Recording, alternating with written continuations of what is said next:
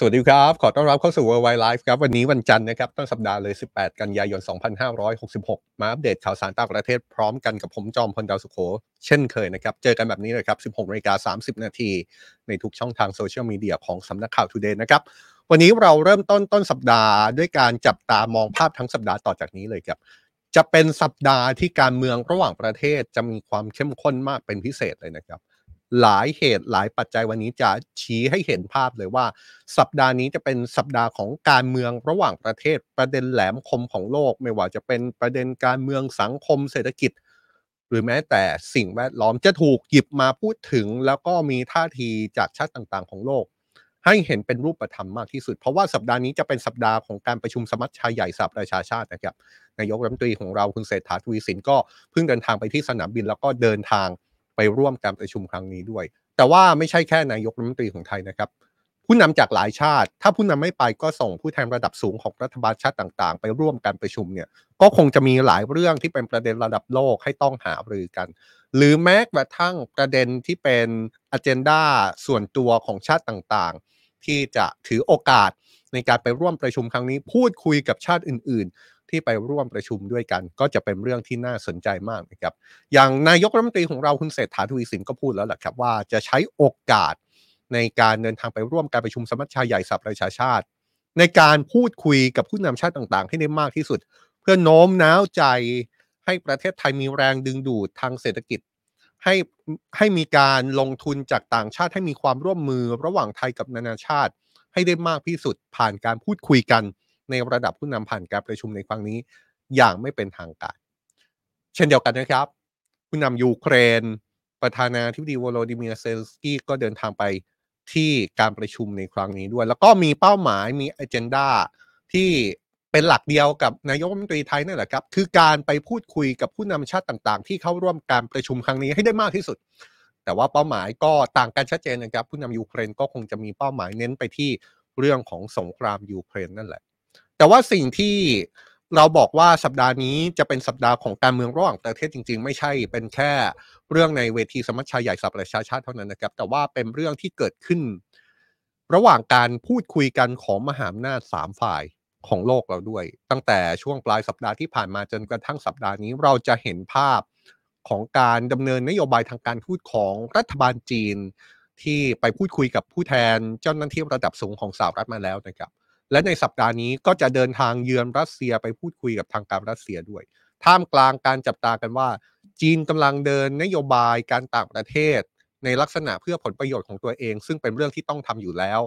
หรือจะมีการดำเนินนโยบายที่เกี่ยวข้องกับสถานการณ์โลกมากน้อยแค่ไหนหรือไม่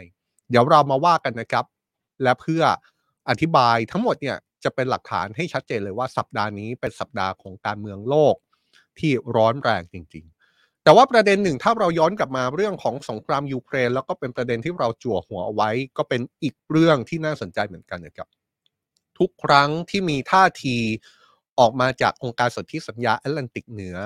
ทุกครั้งที่มีการให้สัมภาษณ์ของเลขาธิการนาโตหรือแม้กระทั่งเจ้าหน้าที่ระดับสูงของนาโตเนี่ยเรามักจะหยิบยกขึ้นมาเสมอนะครับที่หยิบยกขึ้นมาไม่ใช่ว่าเราโปรนาโตหรืออะไรอันนั้นก็อีกเรื่องหนึ่ง แล้วแต่ทุกท่านจะตัดสิน แต่ว่าสิ่งหนึ่งที่ปฏิเสธไม่ได้ ก็คือท่าทีของนาโตเนี่ยมันเป็นท่าทีที่มาจากตัวละครที่สำคัญอีกตัวหนึ่งของสงครามยูเครนมาก ๆ เลยนะครับ แล้วก็เป็นที่มาของจั่วหัวประเด็นของเราในวันนี้นั่นแหละครับ ที่เลขาธิการนาโตออกมาบอกเลยครับ ว่าสงครามยูเครนเนี่ยต้องย้ำอีกครั้งว่านี่จะเป็นเกมยาว เมื่อเป็นเกมยาวแต่ละชาติก็ต้องเตรียมรับมือเอาไว้ให้ดี และเมื่อเป็นเกมยาวเนี่ย แม้ว่าทุกคนอยากจะเห็นสันติภาพแต่เลขาธิการนาโต้ก็ออกมาเตือน แล้วก็เป็นคำเตือนที่ตรงไปตรงมานะครับ เลขาธิการนาโต้บอกว่า แม้ทุกคนอยากจะเห็นสันติภาพ แต่ต้องคิดในมุมของยูเครนว่าถ้ายูเครนยุติการต่อสู้ ถ้ายูเครนถอยขึ้นมาเนี่ย มันจะเท่ากับว่ายูเครนจะสิ้นชาติทันทีนะครับ นี่คือท่าทีที่ออกมาจากเลขาธิการนาโตซึ่งถอดรหัสออกมาได้ว่า อย่างน้อยที่สุดเนี่ยนาโตก็น่าจะยังยืนอยู่ข้างยูเครน ส่วนในเชิงของรายละเอียดจะยังยืนอยู่ข้างสนับสนุนเต็มที่เหมือนเดิมหรือไม่ อันนี้ต้องดูในเชิงรายละเอียดในอนาคตต่อไปนะครับคำถามนี้ก็เป็นคำถามเดียวกับที่เราตั้งคำถามถึงท่าทีของสหรัฐต่อยูเครนนั่นแหละครับสหรัฐชัดเจนนะครับ สนับสนุนประกาศยืนเคียงข้างยูเครนจนกว่าสถานการณ์จะยุติตราบนานเท่านานใช้คำนี้ แต่ว่าในเชิงรายละเอียดแล้วก็มีเรื่องที่ต้องตั้งคำถามเหมือนกันว่า การยืนอยู่เคียงข้างยูเครนของสหรัฐเนี่ย ระดับการยืนอยู่เคียงข้างมันมากขึ้น หรือมันจะน้อยลงในอนาคตกันแน่ ภายใต้สถานการณ์ทั้งสถานการณ์เศรษฐกิจสังคมภายในอเมริกา หรือแม้กระทั่งสถานการณ์การเมืองที่ในปีหน้า สหรัฐจะมีการเลือกตั้งประธานาธิบดีนะครับ ขณะเดียวกันถ้ามองในมุมของรัสเซีย ในมุมของสงครามยูเครนก็มีเรื่องที่ต้องจับตาครับเพราะว่ามีรายงานชิ้นหนึ่งที่ออกมาจากสื่อญี่ปุ่น ตั้งข้อสังเกตถึงจำนวนผู้ติดตามของอินฟลูเอนเซอร์ชาวรัสเซียที่พูดถึงสงครามยูเครนและพูดถึงในเชิงของวิพากษ์วิจารณ์รัฐบาลรัสเซีย ปรากฏว่าถ้าบล็อกเกอร์ ชาวรัสเซียที่วิจารณ์รัฐบาลรัสเซียภายใต้การนำของประธานาธิบดีปูติน คนไหนวิจารณ์เนี่ย ยอดผู้ติดตามพุ่งกระฉูด เรื่องนี้ดูเหมือนว่าจะเป็นเรื่องในเชิงรายละเอียดนะครับ แต่ว่าก็เป็นมุมที่อาจมองถึงทัศนคติของชาวรัสเซีย ที่มีต่อการที่รัฐบาลรัสเซียนำโดยประธานาธิบดีปูติน ไปทำสงครามในยูเครน ไม่มากก็น้อยเหมือนกัน วันนี้ชวนคุยกันยาวๆนะครับ มีประเด็นที่เราจะมากางให้เห็นกันตั้งแต่ต้นรายการจนถึงจบรายการเลยครับ เพราะฉะนั้นอยากชวนทุกคนนะครับ แสดงความเห็นกันมาได้เลยทักทายกันมาก็ได้นะครับ เหมือนที่คุณขวัญชัยทักทายเราในไลฟ์ของ YouTube ในตอนนี้ทักทายกันมาได้เลยนะครับ ทั้ง YouTube Facebook แล้วก็ TikTok ที่เรากำลังรายงานกันอยู่สดในทุกช่องทางของสำนักข่าวทูเดย์ครับ เราจะมาเริ่มต้นด้วยสถานการณ์ที่เราบอกว่าสัปดาห์นี้จะเป็นเรื่องร้อนแรงของการเมืองโลกนะครับ เพราะว่าอย่างที่บอกไปคุณเศรษฐาทวีสินกำลังเดินทางจากกรุงเทพไปร่วมการประชุมสมัชชาใหญ่แห่งสหประชาชาติ เช่นเดียวกับนายวโลดิเมียเซเลนสกี้ประธานาธิบดียูเครน ที่ได้เดินทางไปร่วมการประชุมสมัชชาใหญ่แห่งสหประชาชาติด้วยเช่นกันนะครับ โดยรายงานระบุว่านายเซเลนสกี้น่าจะใช้โอกาสนี้คล้ายๆ กับนายกรัฐมนตรีของไทย คือการพยายามหาทางพูดคุยกับผู้นำของแต่ละประเทศ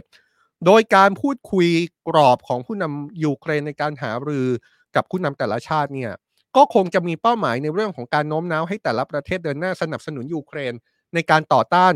รัสเซียครับขณะเดียวกันยูเครนยังมีกำหนดในการประชุมอีกหลายวงนะครับหนึ่งในนั้นที่มีการเปิดเผยชัดเจนแล้วออกมาจากรัฐบาลอิสราเอล คือการที่ผู้นำยูเครน จะมีการพูดคุยกับนายเบนจามินเนทันยาฮูนายกรัฐมนตรีของอิสราเอลด้วย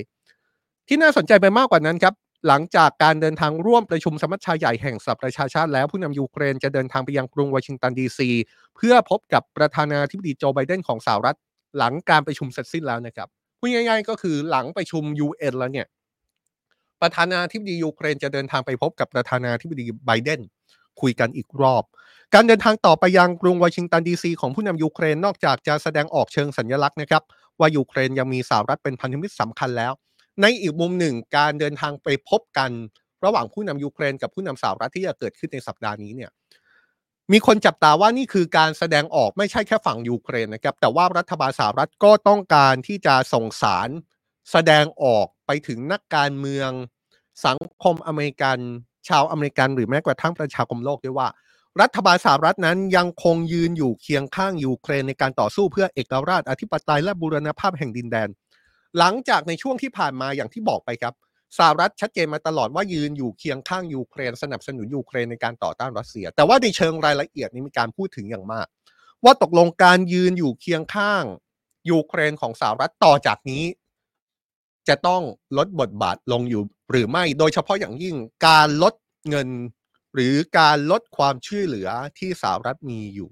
กับยูเครน เรื่องนี้ในช่วงหลายสัปดาห์ที่ผ่านมาเป็นเรื่องที่ถูกถกเถียงอย่างมากนะครับ แล้วก็เป็นเรื่องที่ถูกถกเถียงเข้าไปในสภาคองเกรสของสหรัฐด้วย เพราะว่าสมาชิกสภาคองเกรสของสหรัฐพูดง่ายๆครับ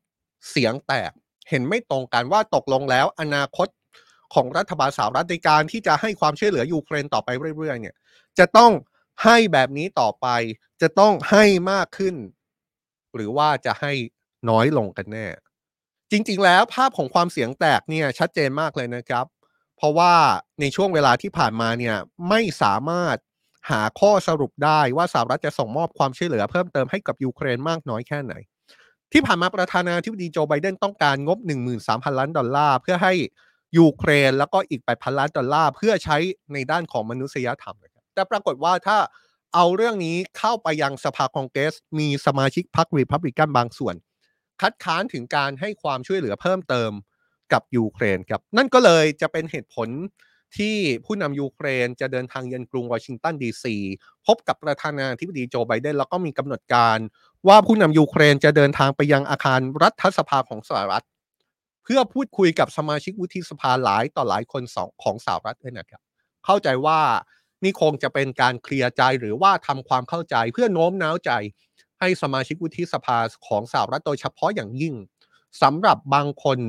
ที่อาจจะมองแล้วก็ตั้งคำถามเรื่องความช่วยเหลือเพิ่มเติมของสหรัฐที่มีต่อยูเครนให้เปลี่ยนใจ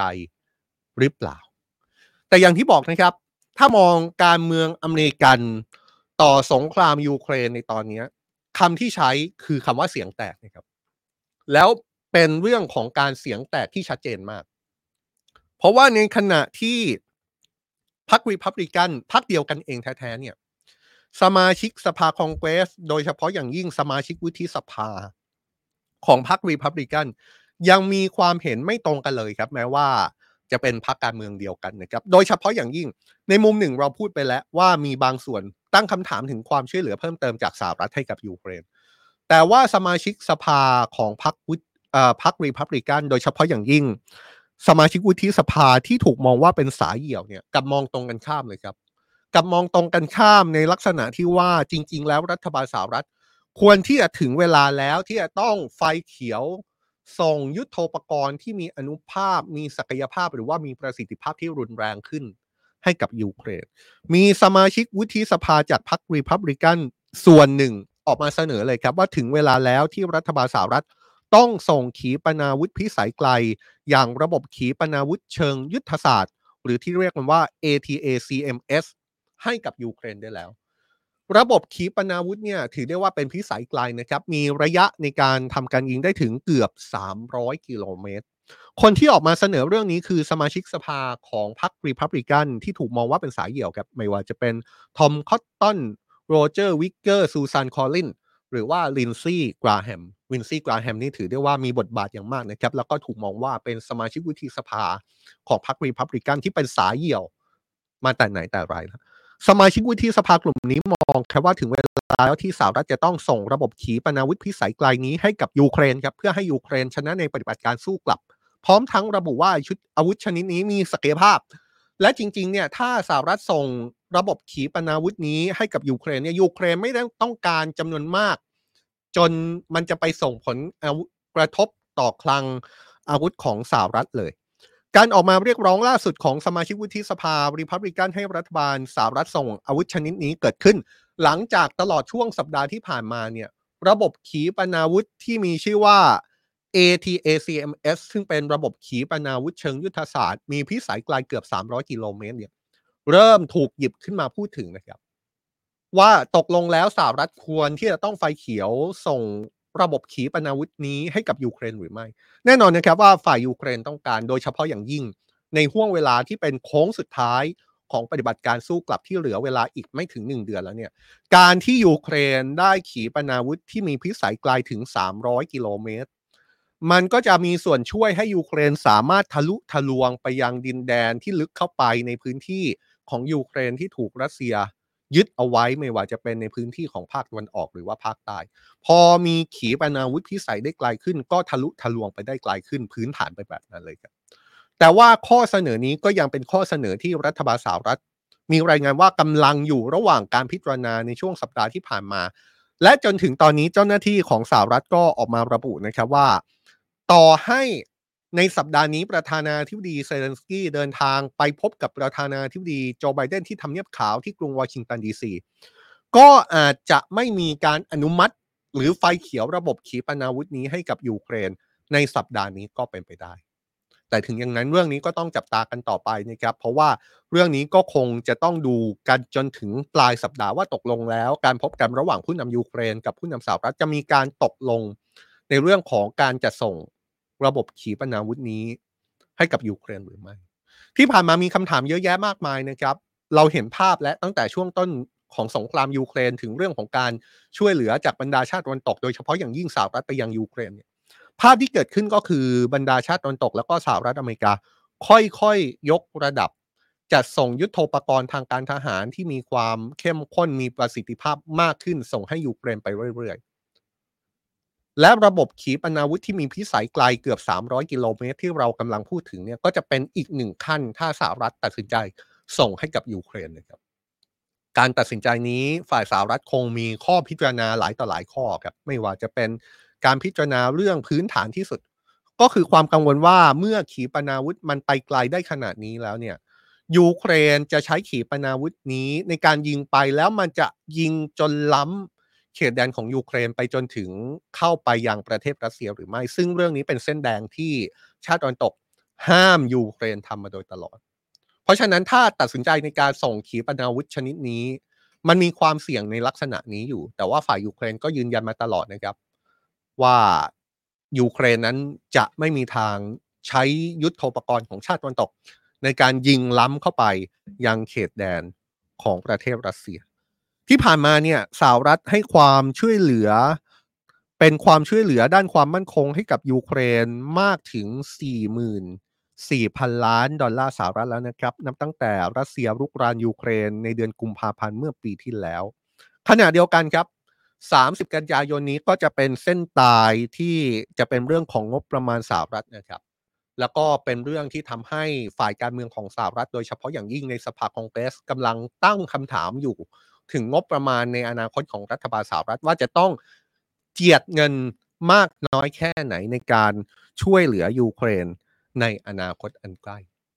เรื่องนี้เป็นคำถามพื้นฐานเลยแหละครับ ว่าสงครามยูเครนยืดเยื้อมาเกือบ 19 เดือนแล้วนะครับคำถามที่ตามมาก็คือเมื่อไหร่สงครามยูเครนจะยุติลง ถ้าสงครามยูเครนยังไม่ยุติลง ชาติวันตก โดยเฉพาะอย่างยิ่งสหรัฐที่ ให้การสนับสนุนยูเครนอย่างเปิดเผยมาโดยตลอดเนี่ยจะต้องสนับสนุนยูเครนไปอีกนานแค่ไหน แล้วจะต้องใช้เงินใช้ยุทโธปกรณ์อีกมากแค่ไหน ในการส่งไปช่วยยูเครนในการต่อต้านการรุกรานของรัสเซียคำถามนี้ก็เป็นคำถามที่เลขาธิการองค์การสนธิสัญญาแอตแลนติกเหนือเยนส์ สโตลเทนเบิร์กเพิ่งตอบ ในการให้สัมภาษณ์ล่าสุดเมื่อวันอาทิตย์ที่ผ่านมา เตือนเลยแหละครับ ว่าสงครามยูเครนเนี่ยสุดท้ายแล้ว ต้องไม่ลืมว่านี่จะเป็นสงครามที่เป็นเกมยาว นี่จะเป็นสงครามที่ไม่ยุติง่าย ๆ แน่นอน บทสัมภาษณ์ล่าสุดของเลขาธิการนาโตเมื่อวันอาทิตย์ที่ผ่านมาให้สัมภาษณ์กับสื่อเยอรมนีนะครับบอกว่าสงครามส่วนใหญ่ที่เกิดขึ้นในโลก ล้วนกินเวลายาวนานกว่าที่ทุกคนคาดหวังในตอนแรกทั้งนั้น พร้อมชี้ว่าเมื่อเป็นเช่นนี้ เราต้องมีการเตรียมความพร้อมในการรับมือกับสงครามยูเครนที่ยืดเยื้อครับ เลขาธิการนาโต้ยอมรับนะครับ ว่าจริง ๆ แล้วเขาก็คาดหวังให้สันติภาพเกิดขึ้นอย่างรวดเร็ว แต่ว่าเขาก็พูดในลักษณะขณะเดียวกันเนี่ยสำคัญมากเลยครับ เลขาธิการนาโต้บอกว่า แต่มันก็ต้องยอมรับข้อเท็จจริงว่า หากยูเครนตัดสินใจถอยไม่สู้ต่อเนี่ย สิ่งที่ยูเครนจะได้รับก็คือยูเครนสิ้นชาติไปโดยปริยายนะครับ เลขาธิการนาโต้บอกว่า ขณะเดียวกันมองภาพไปอีกฝั่ง ถ้าประธานาธิบดีปูติน แล้วก็รัสเซียยอมวางอาวุธเนี่ยสันติภาพก็จะเกิดขึ้นทันที เช่นกัน การออกมาแสดงจุดยืนในครั้งนี้ก็ไม่ต่างจากการออกมายืนยันอีกครั้งนั่นแหละครับ ว่าสงครามยูเครนคือเกมยาว แล้วก็เป็นการยืนยันในฐานะเลขาธิการนาโต้ด้วยว่า ยังไงนาโต้ก็จะยังยืนอยู่เคียงข้างของยูเครน หลังจากที่เมื่อหลายสัปดาห์ก่อนน่าจะเกือบเดือนแล้วนะครับจำกันได้ใช่ไหมครับ เคยมีกรณีที่เจ้าหน้าที่ระดับสูงขององค์การสนธิสัญญาแอตแลนติกเหนือ ออกมาให้ความเห็นต่อสาธารณะ ในทำนองที่ว่ายูเครนอาจต้องทำใจยอมเสียดินแดนให้รัสเซียเพื่อยุติสงครามยูเครน ในตอนนั้นพอมีความเห็นนี้ออกมาเนี่ยถือได้ว่าเรียกเสียงฮือฮา โดยเฉพาะอย่างยิ่งเสียงวิพากษ์วิจารณ์จากฝั่งยูเครนมากเลยนะครับ ว่าเจ้าหน้าที่ระดับสูงของนาโตออกมาพูดในลักษณะนี้ได้ยังไง จนทำให้ฝั่งนาโตเนี่ยต้องออกมาขอโทษ การให้สัมภาษณ์ของเลขาธิการนาโต้ล่าสุดยังคงยืนยันถึงแนวโน้มที่ยูเครนจะเข้าเป็นสมาชิกขององค์การนาโต้นะครับ และจะเป็นสมาชิกทันในช่วงที่สงครามสิ้นสุดลงแล้ว โดยชี้ว่านี่เป็นเรื่องที่ไม่มีข้อสงสัยเลยว่ายูเครนจะต้องอยู่กับนาโตและในตอนนี้ยูเครนก็เข้าใกล้นาโตมากขึ้นทุกทีแล้ว เลขาธิการนาโต้ย้ำว่าทันทีที่สงครามยุติลงยูเครนจะเป็นต้องได้รับการการันตีความมั่นคง เพื่อไม่ให้เปิศาสตร์ซ้ำรอย ดยงานในการประชุมนาโตเมื่อเดือนกรกฎาคมที่ผ่านมานะครับผู้นำชาติสมาชิกนาโตเห็นด้วยถ้ายูเครนจะเข้าร่วมนาโตทันทีที่สถานการณ์กลับมาอยู่ในภาวะที่มีเสถียรภาพ อย่างไรก็ตามชาติอย่างสหรัฐแล้วก็เยอรมนีบอกในตอนนั้นนะครับว่าการที่ยูเครนจะเข้าร่วมนาโตได้เนี่ยยูเครนจะเป็นต้องปฏิรูปการปกครองให้เป็นประชาธิปไตยมากขึ้น ยึดหลังนิติรัฐมากขึ้น ซึ่งหลายฝ่ายมองว่านี่เป็นเพียงข้ออ้างในการยื้อเวลาให้ยูเครนเป็นสมาชิกของนาโตหรือไม่ เรื่องนี้ต้องพูดกันยาวนะครับ เพราะว่าในมุมหนึ่งเนี่ยก็เป็นมุมมองที่มองว่าสหรัฐแล้วก็เยอรมนีพยายามลดทอนความตึงเครียดระหว่างรัสเซียกับบรรดาชาติตะวันตกเอง รัสเซียกับนาโตเองด้วยการบอกว่าเฮ้ยยูเครนถ้าจะเข้าร่วมนาโตเนี่ยต้องมีหลายเรื่องที่จะต้องทำก่อนเข้าร่วมนาโตนะเช่น เรื่องของการปฏิรูปการเมือง เรื่องของการปฏิรูปให้มีความโปร่งใสมากยิ่งขึ้นอะไรประมาณนั้นเนี่ยนะครับ มุมหนึ่งก็ ถูกมองว่าเป็นเรื่องของการยื้อเวลา แล้วก็การลดทอนความตึงเครียด เนื้อความถ้อยคำที่ตึงเครียดระหว่างรัสเซียกับชาตินาโตแต่ว่าในอีกมุมหนึ่ง คนก็มองว่าที่ผ่านมาก็ต้องยอมรับเหมือนกันว่ายูเครนมีระบบการเมือง ที่อาจจะถูกมองได้ว่าเป็นปัญหาหากเข้าร่วม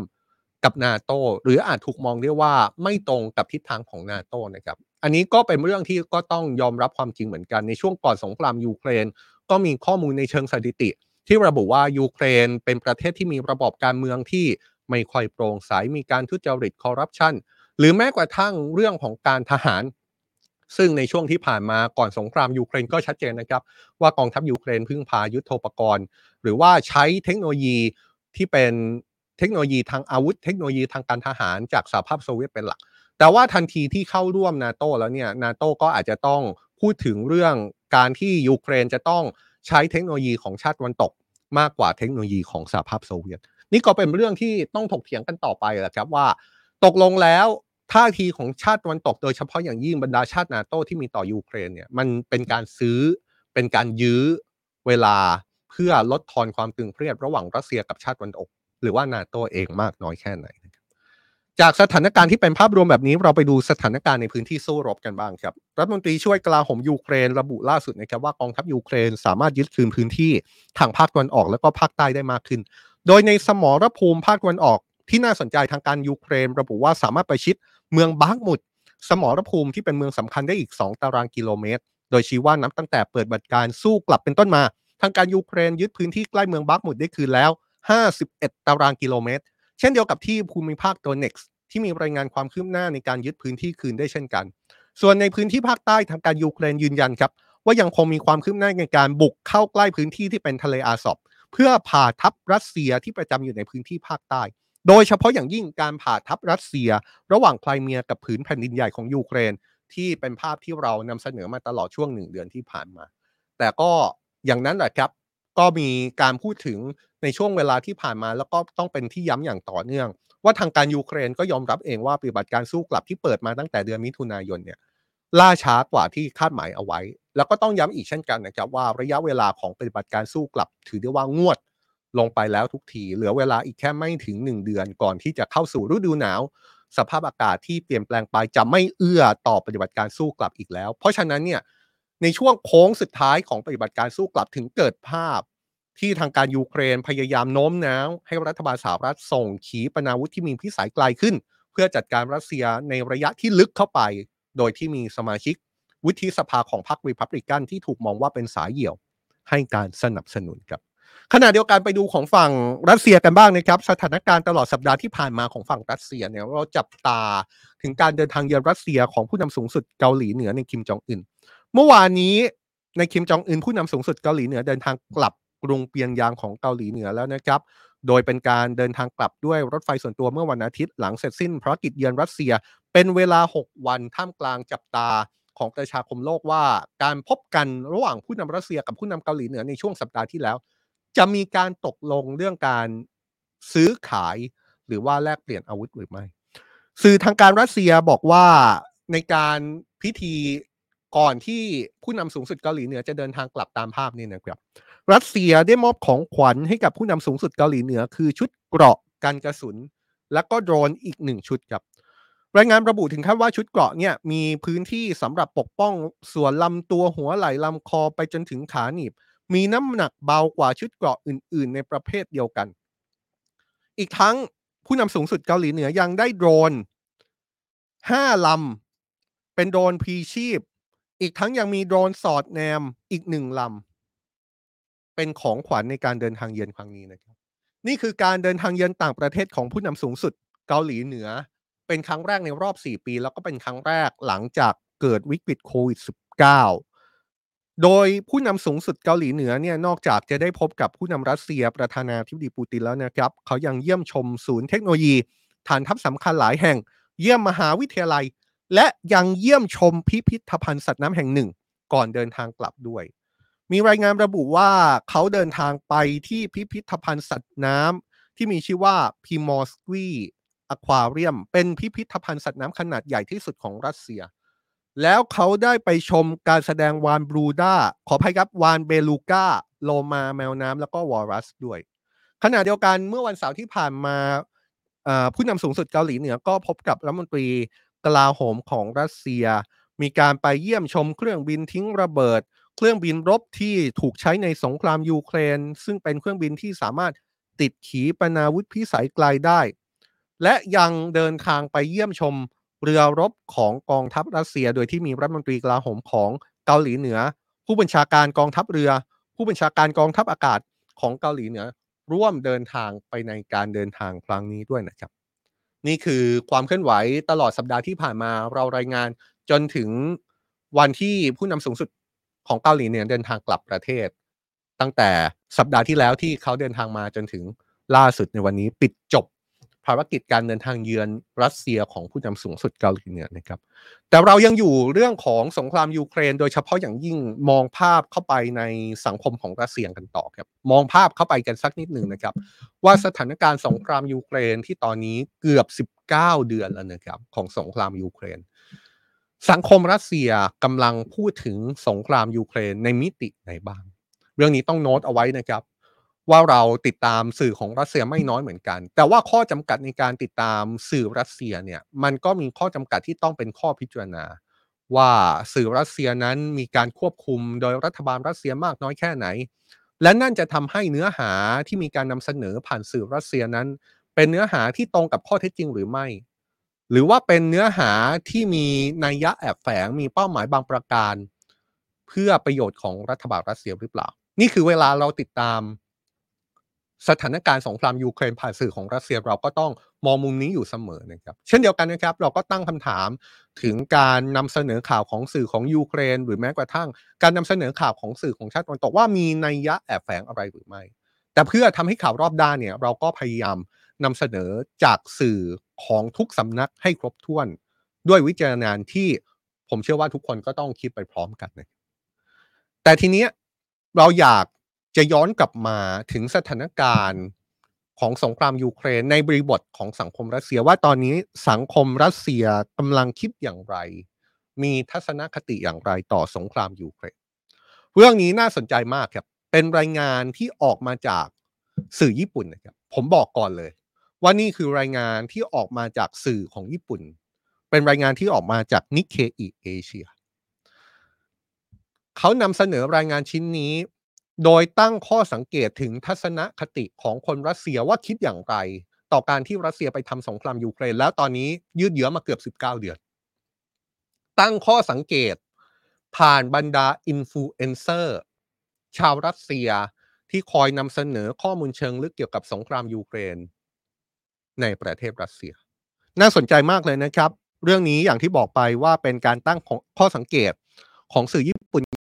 าง Nikkei Asia ที่ออกรายงานระบุว่าท่าทีของบรรดาอินฟลูเอนเซอร์สายสงคราม ชาวรัสเซีย โดยเฉพาะอย่างยิ่งอินฟลูเอนเซอร์ที่มีแนวคิด ไปในทางวิจารณ์รัฐบาลรัสเซียมากยิ่งขึ้น โดยเฉพาะอย่างยิ่งหลังการก่อความไม่สงบของวักเนอร์กรุ๊ปเมื่อเดือนมิถุนายนที่ผ่านมา ปรากฏว่าอินฟลูเอนเซอร์สายสงคราม ชาวรัสเซียที่ทำข่าวสงครามยูเครน ที่มีทัศนคติวิจารณ์รัฐบาลประธานาธิบดีปูตินมากขึ้น กลับมีผู้ติดตามเพิ่มขึ้นอย่างมีนัยสำคัญเลยครับ ก่อนจะลงรายละเอียดเราปูพื้นกันตรงนี้เล็กน้อยนะครับ อย่างที่บอกไปว่าเวลาเราติดตามความเคลื่อนไหวสงครามยูเครนจากฝั่งรัสเซีย นอกจากการติดตามผ่านสื่อของรัสเซียแล้วเนี่ย ซึ่งก็ต้องตั้งคำถามว่าตรงไปตรงมามากน้อยแค่ไหน อันนั้นก็ว่ากันไปนะครับ แตแต่ว่าเรายังติดตามความเคลื่อนไหวจากบรรดาอินฟลูเอนเซอร์บล็อกเกอร์ซึ่งเป็นบล็อกเกอร์ทางการทหาร ติดตามข้อมูลเกี่ยวกับยุทโธปกรณ์ของรัสเซียมาตลอด แล้วก็ออกมาทั้งในเชิงให้ข้อมูล ให้ข้อมูลในแง่ที่ว่ามีภาพออกมา แล้วบล็อกเกอร์เหล่านี้ก็ทำการวิเคราะห์ต่อ ว่าภาพที่มาจากสงครามนั้นเนี่ยรัสเซียกำลังใช้อาวุธอะไร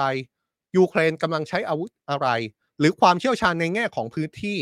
ว่าการสู้รบของรัสเซียในยูเครนไปถึงจุดไหนแล้วยูเครนกำลังเดินหน้าสงครามไปทางใดเนี่ย เราก็จะเห็นภาพจากบล็อกเกอร์ทางการทหารของรัสเซียเนี่ยแหละครับที่ออกมาวิเคราะห์ ทีนี้เนี่ยบล็อกเกอร์ทางการทหารของรัสเซียก็จะมีความอิสระมากกว่านะครับ ก็เหมือนเป็นบล็อกเกอร์ที่ทำหน้าที่วิพากษ์วิจารณ์สงครามยูเครนก็ว่าไป ก็มีทั้งบล็อกเกอร์ที่มีทัศนคติสนับสนุนรัฐบาลรัสเซีย แล้วก็มีบล็อกเกอร์ที่ออกมาวิพากษ์วิจารณ์ รัฐบาลรัสเซียอีกเช่นกัน Nikkei Asia สื่อของญี่ปุ่นตั้งข้อสังเกตแบบนี้ครับ Nikkei Asia บอกว่าพบการเติบโตของผู้ติดตามของบรรดาอินฟลูเอนเซอร์โดยเฉพาะอย่างยิ่งที่มีแนวคิดทัศนคติในการวิพากษ์วิจารณ์รัฐบาลรัสเซียเพิ่มสูงขึ้นมากครับ บอกว่าจำนวนผู้ติดตามของบล็อกเกอร์ที่มีแนวคิดวิจารณ์รัฐบาลรัสเซียบางคน มีจำนวนผู้ติดตามเพิ่มขึ้นถึง 10 เท่าตัว เมื่อเทียบกับก่อนสงครามยูเครนครับ และเนื้อหาที่วิจารณ์รัฐบาลรัสเซียบางโพสต์ มีผู้อ่านมากถึง 3 0 0แสนครั้ง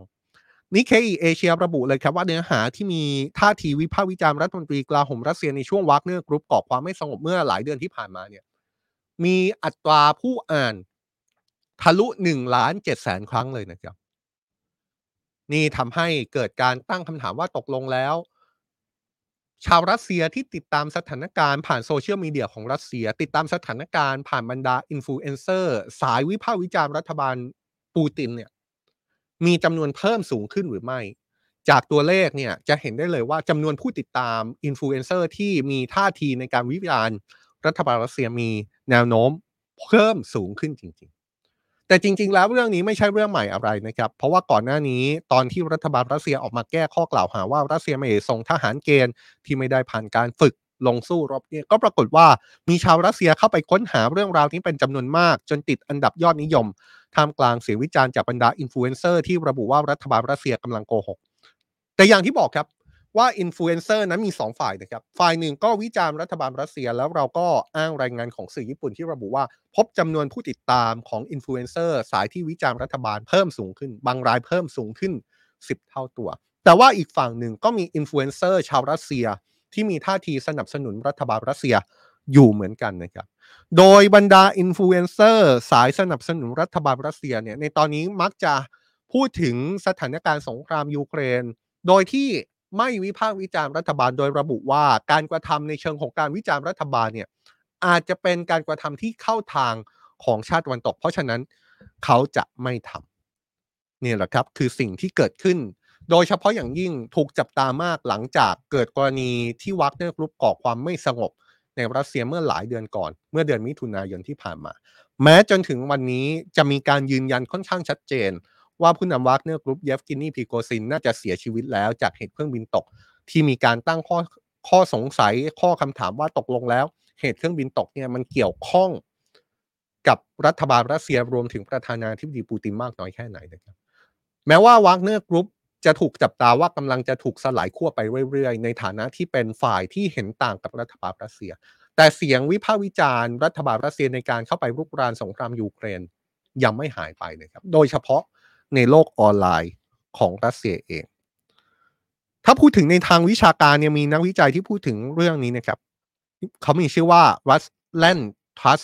เป็นนักวิจัยจาก Atlantic Council บอกเลยครับว่าการวิพากษ์วิจารณ์ที่เกิดขึ้นไปยังรัฐบาลรัสเซีย หรือแม้กระทั่งกองทัพรัสเซียที่เกิดขึ้นในช่วงนี้ เป็นสิ่งที่ไม่เคยเกิดขึ้นมาก่อนนะครับ ในรัสเซียแม้ว่าจะมีความเข้มข้นเข้มงวด ในเรื่องของการวิจารณ์ รัฐบาลรัสเซีย ในเรื่องของการนำเสนอข่าวสารไปในทิศทางที่เป็นลบต่อรัฐบาลนะครับ แต่ว่ามันก็มีช่องทางโซเชียลมีเดียที่ชาวรัสเซียสามารถเสพข่าวที่มีเนื้อหาไปในเชิงของการวิพากษ์วิจารณ์ตั้งคำถามรัฐบาลรัสเซียได้นะครับมุมหนึ่งก็คือการใช้ VPN ทุกคนคงจะพอจำได้หรือทุกคนคงจะพอทราบนะครับว่า VPN เนี่ยก็คือระบบที่จะสามารถเล็ดลอด ระบบเซ็นเซอร์ของรัฐบาลรัสเซียได้ หรือแม้แต่โซเชียลมีเดียอย่าง Telegram ซึ่งมีระบบที่ค่อนข้างที่จะมีความซับซ้อนทำให้รัฐบาลของแต่ละประเทศไม่ใช่แค่รัสเซียนะครับ รัฐบาลของชาติต่างๆ ยากที่จะเข้าไปควบคุม หรือว่าเซ็นเซอร์เนื้อหา ก็มีจะก็คงจะมีลักษณะแบบนี้อยู่เหมือนกัน ฟังมาจนถึงตอนนี้อยากชวนทุกคนคุยครับ ว่าทุกคนมองว่าทัศนคติของคนรัสเซีย ที่มีต่อสงครามยูเครนในห่วงเวลานี้หนึ่งคือสงครามยูเครนเกิดขึ้นมาแล้วเกือบ 19 เดือนสองท่าทีของสงครามดูจะยืดเยื้อไปเรื่อยๆ ทุกคนคิดว่าคนรัสเซียกำลังคิดอย่างไรกับรัฐบาลที่นำโดยประธานาธิบดีปูติน ชวนคุยกันหน่อยนะครับ ชวนคุยกันว่าสิ่งที่เกิดขึ้นในตอนนี้ ทุกคนมองว่าอย่างไง เห็นด้วยเห็นต่าง คอมเมนต์กันมาได้เต็มที่เลยครับ จากเรื่องของสงครามยูเครน เราจะไปคุยกันต่อ อย่างที่บอกครับ ว่าสัปดาห์นี้ทั้งสัปดาห์ การเมืองโลกเข้มข้นจริง ๆ เพราะว่านอกจากการประชุมสมัชชาใหญ่สหประชาชาติ ซึ่งคงจะมีหลายเรื่อง รวมถึงเรื่องสงครามยูเครน รวมถึงเรื่องภาวะการเปลี่ยนแปลงสภาพอากาศ รวมถึงเรื่องภาวะเศรษฐกิจหรือว่าความร่วมมืออื่น ๆ เนี่ย ก็คงมีอีกหนึ่งเวทีหนึ่งท่าทีที่มีความสำคัญไม่แพ้กัน ผมกำลังพูดถึงท่าทีของจีนครับ ถ้าเราจับตาตั้งแต่ช่วงปลายสัปดาห์ที่ผ่านมาต่อเนื่องไปจนถึงปลายสัปดาห์นี้เนี่ย เราจะเห็นท่าทีบางอย่างที่มาจากจีน ในเรื่องของการเดินสายพูดคุยกับมหาอำนาจนะครับ ไม่ว่าจะเป็นสหรัฐหรือว่ารัสเซียจะเกิดขึ้นตั้งแต่ช่วงปลายสัปดาห์ที่ผ่านมา จนกระทั่งสัปดาห์นี้ครับ โดยในตอนนี้เนี่ยในหวังอี้ซึ่งตอนนี้เป็นรัฐมนตรีต่างประเทศจีนเนี่ยนะครับ ตอนนี้อยู่ระหว่างการเดินทางเยือนรัสเซียเป็นเวลา 4 วันนะครับ มีการคาดการณ์กัน ว่าการเดินทางเยือนรัสเซียของรัฐมนตรีต่างประเทศจีนครั้งนี้ทั้ง 2 ประเทศ จะใช้โอกาสนี้เพิ่มพูนความไว้เนื้อเชื่อใจทางการทหารระหว่างกันครับ กระทรวงการต่างประเทศของจีนระบุในแถลงการว่าในหวังอี้มีกำหนด พบกับนายนิโคลายปาตูเชฟเลขาธิการสภาความมั่นคงของรัสเซียเพื่อหารือด้านความมั่นคงประจำปี แต่ว่าการเดินทางเยือนรัสเซียของนายหวังอี้มีเรื่องที่น่าสนใจอยู่ตรงที่นอกจากการจะไปพูดคุยเรื่องความมั่นคงแล้ว ยังมีการคาดการณ์ด้วยครับว่านี่อาจจะเป็นการเตรียมความพร้อมก่อนที่ประธานาธิบดีวลาดิเมียร์ปูติน ผู้นำรัสเซีย จะเดินทางเยือนกรุงปักกิ่งในเดือนตุลาคมนี้ เพื่อเข้าร่วมการประชุม Belt and Road ที่ประธานาธิบดีสีจิ้นผิงชวนเอาไว้ ตั้งแต่ตอนไปมอสโกเมื่อเดือนมีนาคมที่ผ่านมาหรือไม่ อย่างไรก็ตามเรื่องการเดินทางเยือน จีนของประธานาธิบดีปูตินในตอนนี้ยังไม่มีการยืนยันออกมานะครับ แต่ว่าก็เริ่มมีกระแสออกมาบ้างแล้ว ช่วงต้นเดือนที่ผ่านมาประธานาธิบดีปูตินออกมาแย้มนะครับ ว่าเขาคิดว่าน่าจะได้พบกับประธานาธิบดีสีจิ้นผิงในเร็วๆนี้ แม้จะไม่ได้พูดชัดเจนว่าที่จะได้พบกับประธานาธิบดีจีนเนี่ยคือการเดินทางไปเยือนจีนหรือไม่อย่างไร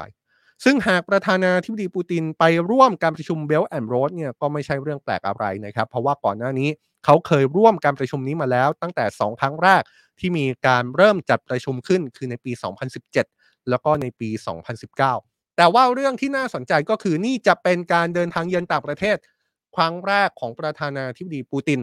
หลังจากที่เขาถูกศาลอาญาระหว่างประเทศ หรือว่า ICC ออกหมายจับในข้อหาก่ออาชญากรรมสงคราม จากข้อกล่าวหาที่ว่าเขามีส่วนร่วมกับการสั่งการให้ลักพาตัวเด็ก ๆ ชาวยูเครน ในระหว่างที่รัสเซียบุกยูเครนครับ หมายจับของศาลอาญาระหว่างประเทศ ส่งผลให้ประธานาธิบดีปูติน มีโอกาสถูกจับกลุ่มตัวหากมีการเดินทางไปยังประเทศที่เป็นรัฐภาคีของศาลอาญาระหว่างประเทศนะครับ แต่ว่าการเดินทางเยือนจีนไม่มีผลอะไรตั้งแต่แรกอยู่แล้วครับ เพราะว่าทั้งจีนและก็รัสเซียต่างก็ไม่ใช่รัฐภาคีที่อยู่ในขอบเขตอำนาจของ ICC เรื่องนี้ถูกจับตาอย่างมากนะครับ แล้วก็ถูกมองว่า แม้ว่าการถูกออกหมายจับ ของศาลอาญาระหว่างประเทศ จะอาจจะไม่ได้มีผลไปไกลถึงการจับกลุ่มประธานาธิบดีปูตินขนาดนั้นนักวิเคราะห์มองแบบนั้นนะครับแต่ว่าในมุมหนึ่งมันสร้างความไม่สะดวกให้กับผู้นำรัสเซียไม่มากก็น้อย ยกตัวอย่างอย่างเช่น ประธานาธิบดีปูตินอาจจะต้องคิดหนักมากขึ้นในการเดินทางเยือนไปประเทศที่อาจจะเป็นมิตรกับรัสเซีย แต่ว่าในขณะเดียวกันก็เป็นรัฐภาคี ของศาลอาญาระหว่างประเทศด้วย เพราะฉะนั้นเราจะเห็นภาพในช่วงเวลาที่ผ่านมา ประธานาธิบดีปูตินไม่ได้เดินทางไปยังประเทศแอฟริกาใต้ ประธานาธิบดีปูตินไม่ได้เดินทางไปยังประเทศอินเดีย ผู้นำรัสเซียอ้างเสมอนะครับว่าการไม่เดินทางไปต่างประเทศในช่วงหลัง เพราะว่าเขามีภารกิจในประเทศที่ต้องทำซึ่งก็เป็นแบบนั้นจริงแหละครับ เพราะว่าประเทศหนึ่งที่ เปิดปฏิบัติการพิเศษทางการทหาร ซึ่งเป็นคำที่รัสเซียใช้ต่อยูเครนเนี่ยก็คงจะต้องมีหลายอย่างที่ต้องจัดการ แต่ว่าในอีกมุมหนึ่ง หลายคนก็มองว่านี่ก็เป็นเรื่องที่ปฏิเสธไม่ได้เหมือนกัน และก็กลายเป็นเงื่อนไขในการเดินทางเยือนต่างประเทศของประธานาธิบดีปูตินที่ไม่สะดวกหรือไม่เป็นอิสระเหมือนที่เคยกินมานะครับ ทีนี้เนี่ยเราย้อนกลับมาที่การเดินทางเยือนรัสเซียของรัฐมนตรีต่างประเทศจีนนะครับ การเดินทางของรัฐมนตรีต่างประเทศจีนไปยังรัสเซียในครั้งนี้ยังถูกตั้งข้อสังเกตด้วยนะครับ ว่าเป็นการเดินทางไปรัสเซียหลังจากที่รัฐมนตรีต่างประเทศของจีนเพิ่งจะพบกับในเจคซัลลิแวนที่ปรึกษาด้านความมั่นคงแห่งชาติของสหรัฐที่ประเทศมอตาเมื่อสุดสัปดาห์ที่ผ่านมานี้เองครับ โดยทั้งทำเนียบขาวแล้วก็กระทรวงการต่างประเทศจีนได้ออกแถลงการว่าในซัลลิแวนแล้วก็ในหวังอี้หารือกันเป็นเวลา 2 วันก็คือเมื่อสุดสัปดาห์ที่ผ่านมา 16 แล้วก็ 17 กันยายน ตามภาพนี้นะครับ และการหารือที่ว่าก็เป็นไปอย่างตรงไปตรงมาแล้วก็สร้างสารรค์ด้วยนะครับ ในแถลงการของกระทรวงการต่างประเทศจีนระบุว่าทั้งสองฝ่ายได้มีการตกลงกันที่จะมีการแลกเปลี่ยนในระดับสูงต่อไป จัดการหารือกันในประเด็นเกี่ยวกับกิจการเอเชียแปซิฟิกกิจกรรมทางทะเลแล้วก็นโยบายต่างประเทศทำเนียบขาวเสริมว่าทั้งสองประเทศยึดมั่นในการรักษาช่องทางสื่อสารเชิงยุทธศาสตร์ และเดินหน้าผลักดันการมีส่วนร่วม และก็การปรึกษาหารือระดับสูง เพิ่มเติมในส่วนสำคัญต่างๆ ในช่วงไม่กี่เดือนจากนี้ ขณะที่แถลงการณ์ทำเนียบขาวยังระบุเพิ่มเติมครับ ว่านายซัลลิแวนเนี่ยได้เน้นย้ำถึงประเด็นสันติภาพและความมั่นคงในช่องแคบไต้หวัน โดยรัฐมนตรีต่างประเทศของจีนได้เตือนไปว่าประเด็นไต้หวันคือเส้นแบ่งแรกของความสัมพันธ์สหรัฐจีนที่ไม่อาจก้าวข้ามได้นี่ครับนี่ก็เป็นประเด็นที่เมื่อสัปดาห์ก่อนเรา ชวนคุยแล้วก็เจาะลึกกันเรื่องของความขัดแย้งจีนไต้หวันนะครับ ที่เราพาไปฟังถึงเสียงท่าทีในอนาคตของฝั่งไต้หวัน วันนี้ในช่วงสุดสัปดาห์ที่ผ่านมาเนี่ยรัฐมนตรีต่างประเทศของจีนก็ได้ย้ำเลยครับ ว่าประเด็นไต้หวันเนี่ยคือเส้นแบ่งแรกของความสัมพันธ์ระหว่างสหรัฐจีนที่ไม่อาจก้าวข้ามไปได้ การพบกันครั้งนี้ระหว่างรัฐมนตรีต่างประเทศจีนกับที่ปรึกษาความมั่นคงแห่งชาติสหรัฐเนี่ยนะเป็นครั้งล่าสุด หลังจากที่ทั้งสองเจอกันที่กรุงเวียนนาของออสเตรียเมื่อเดือนพฤษภาคมที่ผ่านมานะครับ การพบกันของทั้งสองยังถูกมองได้ว่าอาจเป็นการปูทางครับ ที่ในอนาคตซึ่งอาจจะไม่ไกลนี้ มีการประเมินว่าในช่วงปลายปีนี้ ประธานาธิบดีโจไบเดนกับประธานาธิบดีสีจิ้นผิงอาจจะมีการพบปะพูดคุยกันนะครับ ซึ่งก็เป็นการประชุมสุดยอดที่ต้องจับตากันต่อไปว่าจะเกิดขึ้นจริงหรือไม่หรือว่ามีทิศทางเป็นอย่างไร เพราะว่าอย่างที่รู้กันนะครับ ว่าในช่วงเวลานี้เป็นช่วงเวลาที่ความสัมพันธ์ระหว่างจีนกับสหรัฐกำลังกระท่อนกระแท่นมากๆ จากหลายประเด็น ไม่ว่าจะเป็นประเด็นความขัดแย้งในเรื่องไต้หวันสงครามยูเครน หรือแม้กระทั่งความขัดแย้งในทะเลจีนใต้ตลอดปีที่ผ่านมาเนี่ยมีเจ้าหน้าที่สหรัฐเดินทางเยือนจีนต่อเนื่องเป็นระยะนะครับ ถือได้ว่าเป็นการสื่อสารระหว่างกันระหว่างสหรัฐกับจีนอยู่ รัฐมนตรีพาณิชย์สหรัฐก็ไปเยือนรัฐมนตรีต่างประเทศสหรัฐก็ไปเยือนรัฐมนตรีคลังสหรัฐก็ไปเยือน แต่ว่านี่เป็นการเดินทางเยือนของเจ้าหน้าที่ระดับสูงที่ไม่ใช่ประธานาธิบดีไบเดนครับประธานาธิบดีไบเดนกับประธานาธิบดีสีจิ้นผิงยังไม่พบกัน พบกันล่าสุดเนี่ยก็คือปีที่แล้วในการหารือนอกรอบในการประชุม G20 ที่เกาะบาหลีของอินโดนีเซีย ซึ่งเมื่อต้นปีขออภัยครับต้นเดือนที่ผ่านมานี้เองประประธานาธิบดีไบเดนก็เพิ่งออกมาแสดงความผิดหวังนะครับ ที่ประธานาธิบดีสีจิ้นผิงไม่ได้เดินทางมาร่วมการประชุม G20 ที่อินเดีย แล้วก็ผู้นำสหรัฐบอกว่าเขายังมีความหวังที่จะได้พบปะพูดคุยกับผู้นำจีนในการประชุมเอเปกที่จะจัดขึ้นที่นครซานฟรานซิสโกในเดือนพฤศจิกายนนี้ครับก็ต้องดูกันต่อไปนะครับว่าปลายปีนี้ จะได้เห็นภาพของประธานาธิบดีไบเดนกับประธานาธิบดีสีจิ้นผิง พูดคุยกันตัวต่อตัวหรือไม่ หลายคนคาดการณ์นะครับว่าอาจจะเป็นการประชุมเอเปกที่สหรัฐเป็นเจ้าภาพในเดือนพฤศจิกายนที่ซานฟรานซิสโกนี่หรือเปล่า ที่ผู้นำสหรัฐแล้วก็ผู้นำจีนจะใช้โอกาสนี้ในการหาหรือนอกรอบกัน หรือว่าจะไม่ใช่โอกาสในครั้งนี้ แต่ว่าจะเป็นโอกาสในครั้งอื่น แต่ว่าอาจจะเกิดขึ้นในช่วงปลายปีนี้หรือไม่ นี่เป็นเรื่องที่สำคัญมากนะครับ เพราะว่าถ้ายังจำกันได้เนี่ย ปีหน้าจะมีการเลือกตั้งประธานาธิบดีสหรัฐถูกต้องไหมครับ เพราะฉะนั้นเนี่ยในช่วงเวลาตั้งแต่ต้นปีหน้าจนถึงวันเลือกตั้งเนี่ย สิ่งหนึ่งที่จะเกิดขึ้นในการเมืองอเมริกันก็คือการหาเสียงที่จะต้องเป็นไปอย่างดุเดือดนะครับ แล้วการหาเสียงถึงแม้จะเป็นการเมืองภายในเนี่ย แต่ว่ามันปฏิเสธไม่ได้หรอกครับว่า ความร้อนแรงในการรณรงค์หาเสียงเนี่ย มันจะไปแตะประเด็นอื่น ๆด้วย มันจะมีการโจมตีฝ่ายตรงข้าม ไม่ว่าเดโมแครตหาเสียงโจมตีรีพับลิกันรีพับลิกันหาเสียงโจมตีเดโมแครตหรือแม้กระทั่งประเด็นที่มันจะไปแตะในเรื่องการต่างประเทศอื่น ๆ มันอาจจะมีการพูดถึงการรณรงค์หาเสียงในเชิงที่มีความแข็งกร้าวรุนแรงกับจีน ซึ่งการหาเสียงนี่แหละครับ จะเป็นเรื่องที่ละเอียดอ่อน และอาจส่งผลกระทบ ต่อความสัมพันธ์สหรัฐกับจีน ในภาพที่จะเกิดขึ้นในช่วงปีหน้า เพราะฉะนั้นเนี่ยในเรื่องของการหาเสียงที่จะเกิดขึ้นในปีหน้าเนี่ยมันจะเป็นจังหวะที่หลายคนมองว่าความสัมพันธ์ระหว่างสหรัฐกับจีนจะชะงงักไปชะงักในที่นี้ไม่ใช่หมายความว่าจะไม่มีนะครับ แต่หมายความว่ามันเป็นจุดที่ยากที่สหรัฐจะพัฒนาความสัมพันธ์กับจีน เพราะในมุมหนึ่งเนี่ยการรณรงค์หาเสียงมันจะต้องมีเรื่องของการโจมตีจีนไปโดยปริยาย ดังนั้น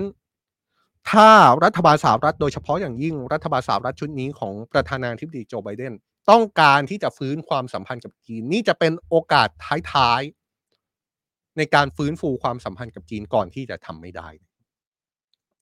นี่คือภาพที่เราอยากให้เห็นทั้งมุมกว้างมุมลึกของสถานการณ์ที่เกิดขึ้นนะครับ ก็ต้องมองภาพกันต่อไปว่าภาพในระยะยาวจะเป็นอย่างไรครับ และอย่าลืมนะครับ สัปดาห์นี้ทั้งสัปดาห์การเมืองโลกเข้มข้นแน่นอน แล้วก็ติดตามกับเวอร์ไวไลฟ์ครับ เราเจอกันแบบนี้ 16นาฬิกา30 นาที เป็นประจำจันทร์ถึงศุกร์เลยครับ มาติดตามสถานการณ์โลก แล้วก็คิดตามคิดต่อไปพร้อมกันนะครับ Today Live วันนี้ประเด็นการเมืองยังคงเข้มข้นนะครับ 19นาฬิกาวิเวียนจะพูดคุยกับคุณกานวีสืบแสง สสบัญชีรายชื่อพักเป็นธรรม หลายเรื่องเลยครับ สถานการณ์ใต้ เรื่องพรกฉุกเฉินต่อไม่ต่ออย่างไรเนี่ย ก็เดี๋ยวคงมาว่ากันต่อ หรือแม้กระทั่งการเมืองว่าด้วยรองประธานสภา ตกลงแล้วรองประธานสภาคุณปฏิพัฒน์สันติพาดา จะถูกขับออกจากพักก้าวไกล แล้วก็เข้าสู่อ้อมกอดของพักเป็นธรรม เพื่อให้ตำแหน่งรองประธานสภายังอยู่กับฝ่ายค้านหรือไม่ เรื่องนี้จะคุยกับกับคุณกนวีเวลาหนึ่งทุ่มกับ Today Live นะครับ ติดตามกันได้นะครับ ใครยังไม่ติดตามเราฝากกดติดตามในทุกช่องทางของเราด้วยครับ พบกันในในวันพรุ่งนี้นะครับสำหรับวันนี้ผมลาไปก่อนครับ สวัสดีครับ